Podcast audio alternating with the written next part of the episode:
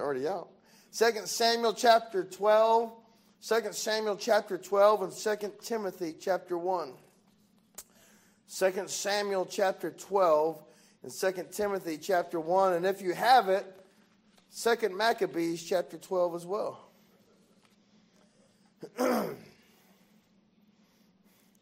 I joke, but I am going to be there later. There should be about twelve red flags that just went up. Amen. Amen. You guys remember when David slept with Bathsheba and they had a baby and that baby died? That's what this scripture is right here. Second Samuel chapter twelve, verse eighteen. And it came to pass on the seventh day that the child died, and the servants of David feared to tell him that the child was dead. For they said, Behold, while the child was yet alive, we spake unto him, and he would not hearken to our voice. Uh, how will he then vex himself if we tell him that the child is dead? But when David saw that his servants whispered, David perceived that the child was dead. Therefore David said unto his servants, Is the child dead? And they said, He is dead. Then David arose from the earth and washed and appointed himself, uh, anointed himself, and changed his apparel, and came into the house of the Lord and worshipped. Boy, there's a lot to be said. There's, I mean, we that's not the message. But man, we go through heartaches. What's our response? Let's go cry to Facebook. Let's go cry to everybody on the phone how hard our life is.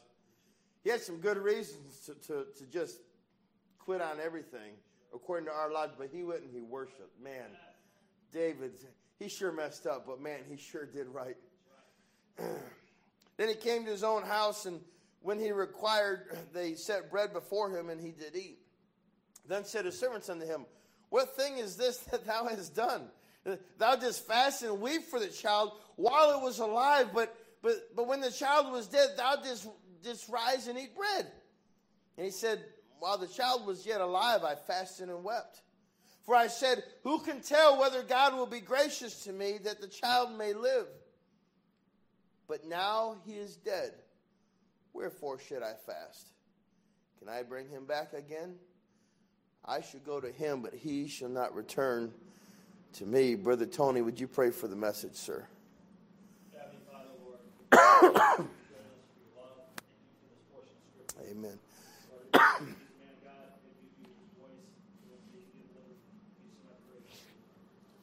Amen. Nowhere in Scripture did David ever pray for the baby that died. Never prayed for the baby that died. Um, in fact, quite the contrary. David made it clear. He, he quit. He quit mourning, and to the best of his ability, I'm sure he was sad. But he, he made it clear to the there's nothing we can do after the child dies. The deceased child is now in God's hands. The whole idea of praying for the dead is entirely Catholic.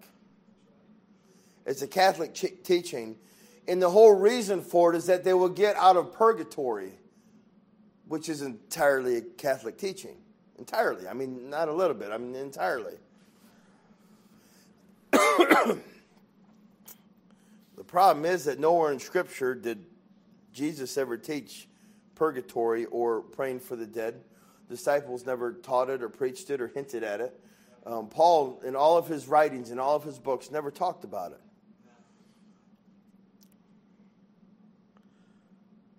Neither purgatory or praying for the dead is found anywhere in Scripture. A lot like many of what the Catholic Church teaches. And I say that with respect, but not holding anything back. Um, there's only one place in the New Testament that is twisted um into kind of sort of sounding like it, but not really close when you look at it. Let's turn there first. Second Timothy chapter one, verse sixteen. We're probably there already. I do love it when I say, you know, when I say, hey, we're going to turn here, and like there's like no pages turning because you're already there. That is awesome. That is awesome. Second Timothy one sixteen. The Lord, now, by the way, this is Paul writing a letter to Timothy. So the conversation is Paul talking to Timothy. He said, The Lord give mercy into the house of Ones- uh, Onesiphorus. oh man, I've had it.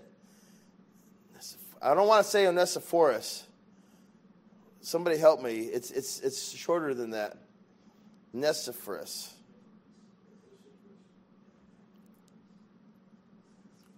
Onesiphorus? Onesiphorus. Man, I hope I get it. Believe it or not, I practiced in the office, but then I forget it. Amen. um, he said, the Lord, uh, give mercy unto the house of Onesiphorus, for he oft refreshed me and was not ashamed of my chain. At this point, Onesiphorus has already passed. And he's telling Timothy, he said, man, God bless the house of Onesiphorus, man. Uh, man, he, he, he sure, he wasn't ashamed of my chain. He wasn't ashamed of me being in prison. Then he said, but when he was in Rome, he sought out me very diligently and found me. The Lord grant unto him that he may find mercy of the Lord in that day. And, and how many things he ministered unto me at Ephesus thou knowest very well.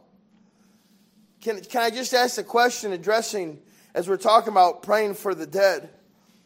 What is prayer? Prayer is when we talk to God. So if we're going to get a doctrine of prayer, it's going to be when maybe Paul's talking about talking to God, or when Paul is talking to God, not when Paul is telling Timothy, hey man, bless Onesiphorus' family. Bless him. May God bless him on judgment day. He was such a blessing to me. He's not praying for Onesiphorus. He just, he's praying for, uh, God bless his family. God bless Onesiphorus. Man, amen. Not praying for him, saying God bless him. A whole lot different than prayer. Amen.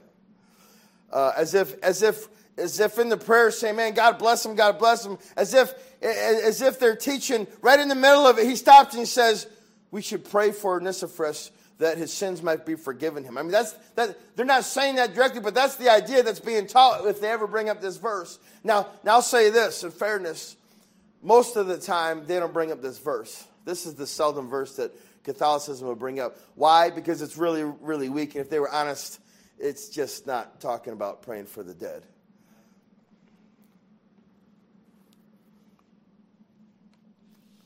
So who teaches that we can pray for the dead? Catholicism? Uh, Lutherans, Hinduism, Islam, Taoism. There's a couple more that I didn't recognize. So it must have been some third world country stuff. But then your Catholic friend, he, he turns in his Bible to the second to the book of Second Maccabees, and he shows you where they prayed for the dead. Well, what do you do about that? Because he's got a Catholic Bible that has books that yours don't. Hmm. Raises some questions that we have to address. Before we answer that question, I want to look at this verse. This is Second Maccabees chapter twelve, verse forty-three. This is not scripture. This is Second Maccabees from the Apocrypha. But this is this is where the main verse where Catholicism will take praying for the dead. Second Maccabees twelve, forty-three, and just for the context of scripture, I read two, three chapters leading up to this. It was uh, uh, it's it, it, this portion of scripture. Ugh, mm, mm, mm, this portion of the Apocrypha in Second Maccabees is uh, kind of a dry read. Like sometimes, like Leviticus is a dry read. Uh, mo- by the way, most of the Apocrypha is um, um, facts about uh, militant things and things that were happening. It's just dry history, most of it. So this is describing a battle that's taking place and other things leading up to it. And they did this, and then they went here, and then they went around here, and they did this. It comes up to this point. I backed up three verses before we get to the voice to the verse at hand. Um, Second Maccabees twelve forty-three says, and when he had made a gathering throughout the company to the sum of two thousand drachms of silver, he sent it to Jerusalem to Uh, offer a sin offering, doing therein very well and honest, honestly, in that he was mindful of the resurrection. There's a lot of questions there, but let's keep going. That's not the topic. For if he had not, for if he had uh, not hoped that they were slain, should have risen again, it would have been superfluous and vain to pray for the dead. In verse five, forty-five here is where I want to get to, and also in that he perceived that they were. That there was great favor laid up for those that died godly. It was an holy and good thought whereupon he made a reconciliation for the dead, that they might be delivered from sin. What is the book of Maccabees, and where did it come from? We're going to answer that, but I want to get to a broader question. What is the Apocrypha, and where did it come from? We can address praying for the dead uh, um, with Scripture, but now, now the, the question is, well, what's Scripture? Is the Apocrypha Scripture? Because Catholicism teaches that it is. So now let's address the issue of the Apocrypha.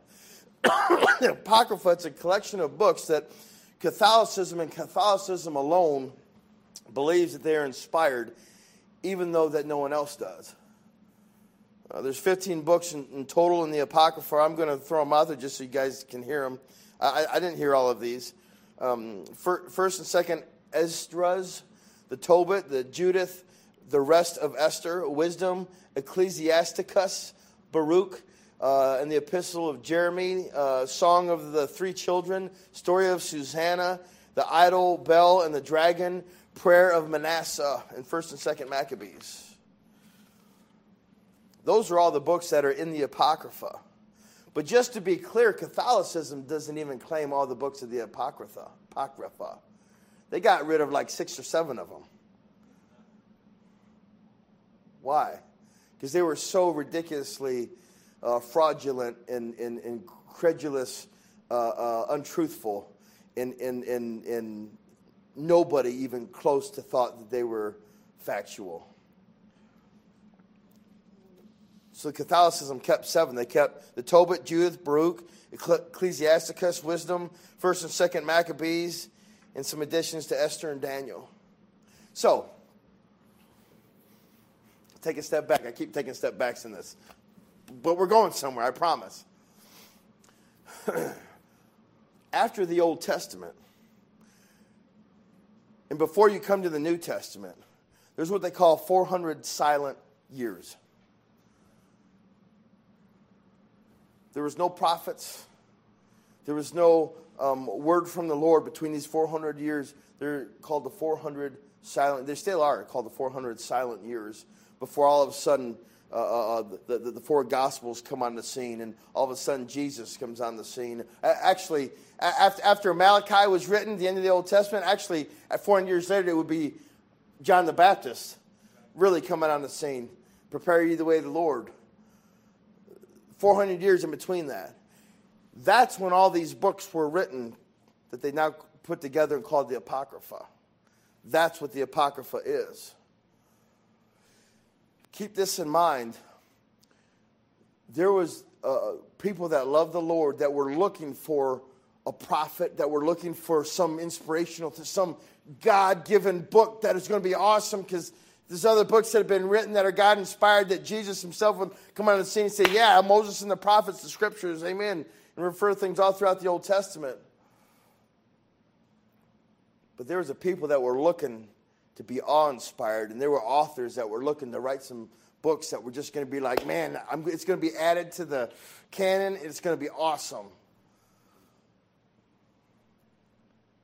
A lot of them were just militant and, and telling things. Um, a lot of them were just downright fraudulent, and just I mean, e- even e- even uh, uh, people that are all about the Apocrypha would say, yeah, these ones are just, you know, everybody knows these aren't real, you know. Um, the Apocrypha literally means hidden. Literally means hidden. So the Apocrypha is called uh, uh, the, the the hidden books of the Bible. It's called the lost books. Something interesting about the Apocrypha is, is, is all of these writings were discounted by the Sanhedrin in eighty A D as not inspired word of God.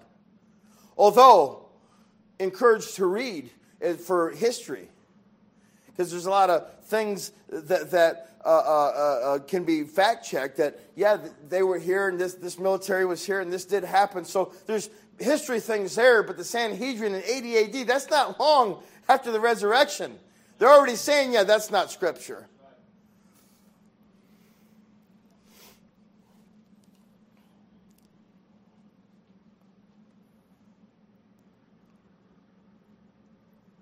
And I'll say this too, and, and, and I don't think this would be contested even by Catholicism.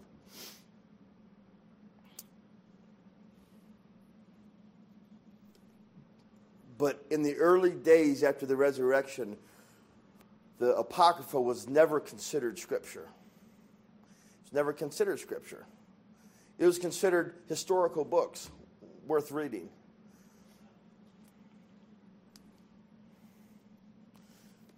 This gets interesting. My, my study just went, I got really interested in this. So we use King James sixteen eleven Bible. We teach and preach and believe with all our hearts. Uh, uh, and the Word was made flesh and dwelt among us. This is the Word of God. This is the inspired Word of God. Genesis to Malachi to Matthew to Revelation is the complete canon of Scripture. It's inspired, it's infallible, it's perfect. Did you know that when King James sixteen eleven first printed the Bibles for the first fifty-one years, the Apocrypha was put in there? It's interesting. It wasn't until uh, sixteen sixty-six that the Apocrypha was taken out.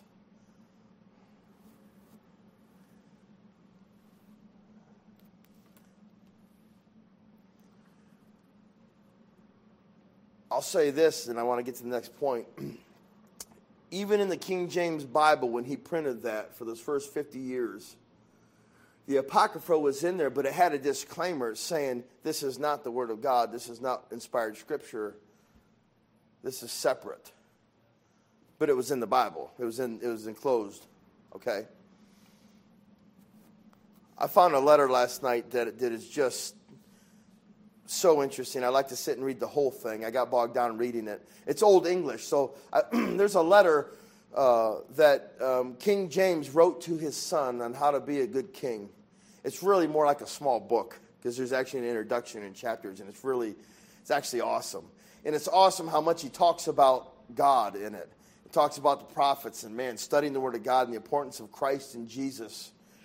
How awesome, wonderful that is, that a king would have that language. We need some of that in our country today. But this book was called the uh, Basilikon Doron, which is Latin for the king's gift or the royal gift. I want to read a couple paragraphs of it before I get to the part where King James addresses how he feels about the Apocrypha. Very interesting. So I just, I just read, I grabbed a couple paragraphs that were just so encouraging to me before I get to this part. So bear with me. It's written in Old English, so it's not like, it's kind of hard to read. He said, would ye, would ye then know your sin by the law? Read the books of Moses containing it. Would ye, would ye have a commentary thereupon? Read the prophets and likewise the books of the Proverbs and Ecclesiastes, written by uh, the great patron of wisdom, Solomon, which will not only, I think, sure you for instruction how to walk in the obedience of the law of God, but it, but is also so full of golden sentences and moral precepts and all things that can concern your conversation in the world. As among all the um, pro, all the profane philosophers and poets, you shall not find uh, you shall not find so rich a storehouse of precepts of natural wisdom agreeing with the will and divine wisdom of God. Would ye see how good men are rewarded and wicked punished? Look the historical parts of these same books of Moses, together with the histories of Joshua and Judges, Ezra, Nehemiah, Esther, and Job. But especially the books of the Kings and Chronicles, wherewith ye ought to be familiar, um, familiarly, familiarly acquainted. For there shall ye see yourself in a mirror in the catalog either of the good or of the evil kings. Then I jump in there a couple paragraphs later and he says, the ground therefore of the word of grace is contained in the four histories of the birth, life, death, resurrection, and ascension of Christ. The larger interpretation and uh, V S E, what is it? Use? Are you following along? Are you online? Oh, she's got my notes. That's right. That's right. Uh, uh, and use thereof is contained in the epistles of the apostles, and the practice in the faithful or unfaithful with the history of the mm, infancy and first progress of the church is contained in their acts. I mean, he's telling his boy, man, read Moses and the prophets. It's all about Jesus Christ, his death, burial, and resurrection. You want to be a good king? You read about the kings. You want some wisdom? Read about Solomon. I mean, this is awesome. This is not just a father to his son. This is a king to the next king that's going to be. And then he gets to this paragraph here. He says, and as to the ap- uh, uh, apocryph- apocryphy books, if I'm saying that right, and as to the apocryphy books, I omit them, because I am no papist. As I said, therefore, and indeed some of them are no ways like the ditement of the Spirit of God. Papist literally means Roman Catholic. King James is saying, hey, I omit the Apocrypha. I am no ways a Roman Catholic. Yeah. That ditement word, it's an Old English term for brave and valiant or strong and mighty. He, he's saying, hey, the, the apocryphal books, they're not strong and mighty. They're, they're, they're not mighty like the Holy Spirit. I omit them. It's interesting. He's saying, what's not like the Spirit of God? Books of the Apocrypha. So though King James himself put the Apocrypha in the first edition of the King James Bible, he did not believe that it was in the inspired word of God, and said so before the section of the Apocrypha. It was not regarded as scripture. And I dare say that no one else did either, other than it was history that was written during the four hundred silent years.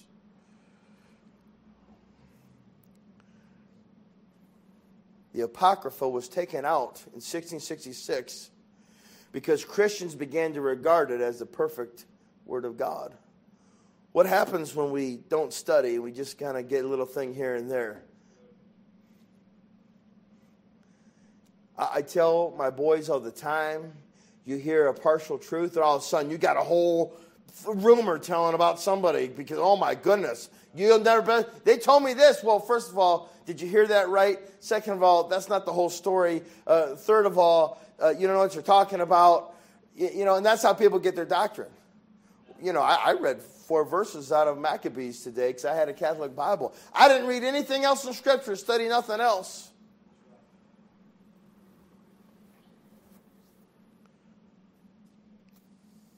So they were pulled for that reason, among others.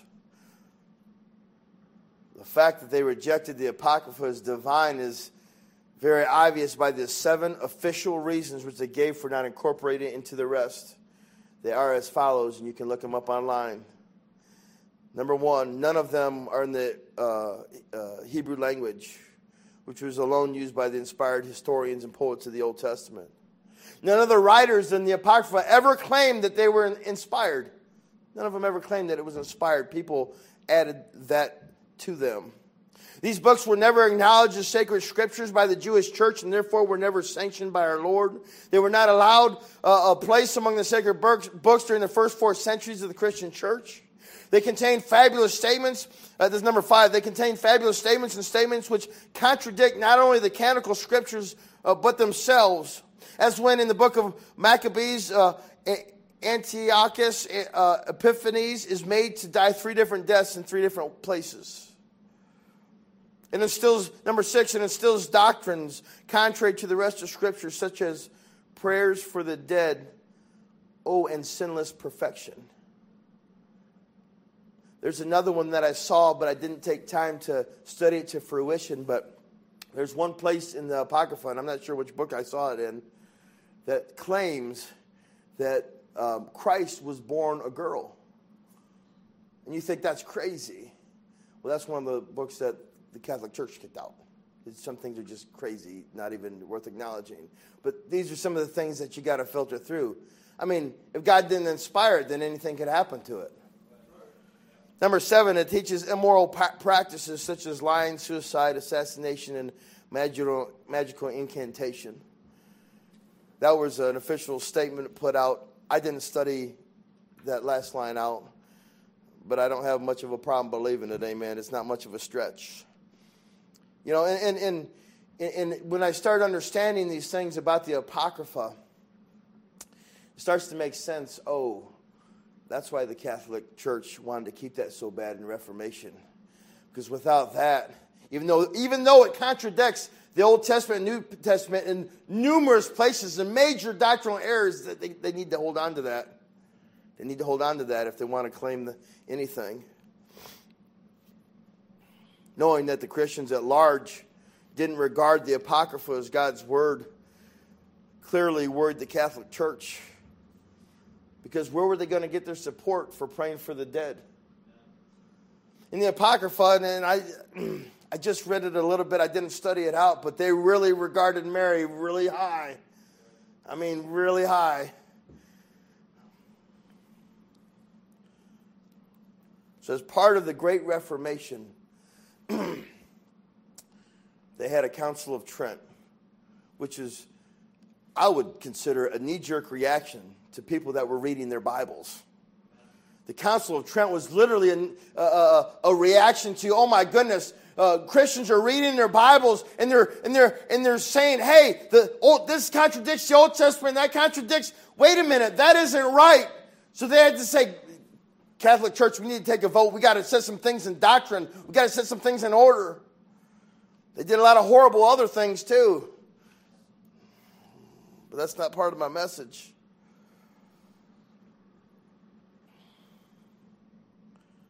What did the Council of Trent vote in? One of the major things that the Council of Trent voted in was that tradition is equal to the Bible. Now, why did they vote that in? So that they could declare the Apocrypha as the inspired word of God. But that's not all. That's not, I mean, they, they voted a lot of other things in that they could basically say that any, anything that the church says is gold, amen. Or the Pope, amen. But if they can declare something to be inspired word of God, now anything that they say can be just as holy.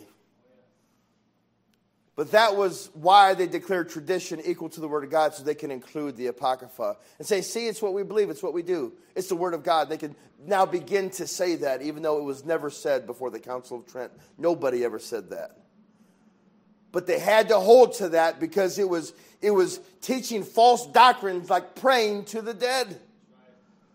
Nowhere talks about purgatory. Nowhere.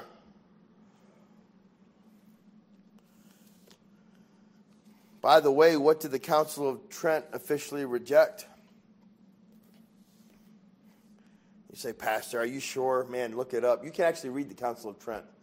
Um, I read the entire, I read several councils uh, when I was studying Catholicism. I read the entire Council of Trent myself. Because some of these were so blatant, oh my goodness, how could a Christian believe this? Yet they do. Because a group of men voted at some time saying, hey, you know what? We believe this now, so therefore it happens. Shame on them. Shame on anybody that claims the name of Christ, that changes doctrine on a whim. Shame on them. Three things that the Council of Trent officially reject. Number one, you must uh, establish a confession and supremacy of the papacy to be in the faith. You say, I've never heard that. You can look it up. Number two, you must condemn the Protestant doctrine of justification by faith. Mm, that's literally against everything that Paul and Jesus taught and the disciples. Literally everything. Um, Noah was saved by what? Faith. Amen. Uh, I mean, look in the hall of uh, uh, faith in Hebrews. Um, Abraham, faith. Uh, Rahab, amen, faith. The thief on the cross, um, justification by faith. He had no good works in him. I mean, no good works. Number three, you must reject the Protestant view of Scripture alone. Think about that. They need that. Because they can't rely on Scripture alone. They have to be able to say, no, son, you're going to believe this. You can't read that Bible today. Maybe one day I'll let you read it, but not today. So when your Catholic friend pulls out his Catholic Bible and uses the Apocrypha, you can tell him, you know what? Just because somebody wrote some history book at some point in time does not make it the inspired word of God. The Apocrypha contradicts both the Old and New Testament in many places. I will stick with what is God-breathed and inspired. Amen. There's nothing wrong with studying a history book. I study history books for almost every single service. There's nothing wrong with looking at an Apocrypha and, and trying to draw out some history maybe in there. It is not God-inspired. Don't go to public school and learn some geography and learn about our political history. Learn about any of that and say, you know what, that's God-inspired. Hey, it's good, study it, but it ain't doctrine. Right. And we'll take these history books and we get doctrine from it. Now what do you have? Men that do weird things in robes, coming up with weird doctrines, and it changes every fifty years. Sure. That's shameful. Amen. It's concerning prayer for the dead, and we'll close. Paul said in Second Corinthians, he said, we're confident, I say, and willing rather to be absent from the body is to be present with the Lord. Right. Purgatory is out the window on that verse. Why are you praying for the dead if they're already with the Lord? That makes no sense. Well, that's contrary. Jesus said in Luke nine six, he said, let the dead bury their dead, but go thou and preach the kingdom of God. Don't pray for the dead. Go preach the gospel. Get folks saved that are living today. Like David said, man, while my baby's living, man, I'm going to pray for him. He's still living. I, I love him. I'm going to fast. I'm going to weep, and I'm going to pray. But after he's dead, what am I going to do about it? It's in God's hands. Amen. Hope we learned something tonight. I certainly did, studying the last couple of days. Let's close in a word of prayer. Dear Lord, I pray that you would open up our understanding when it comes to your word.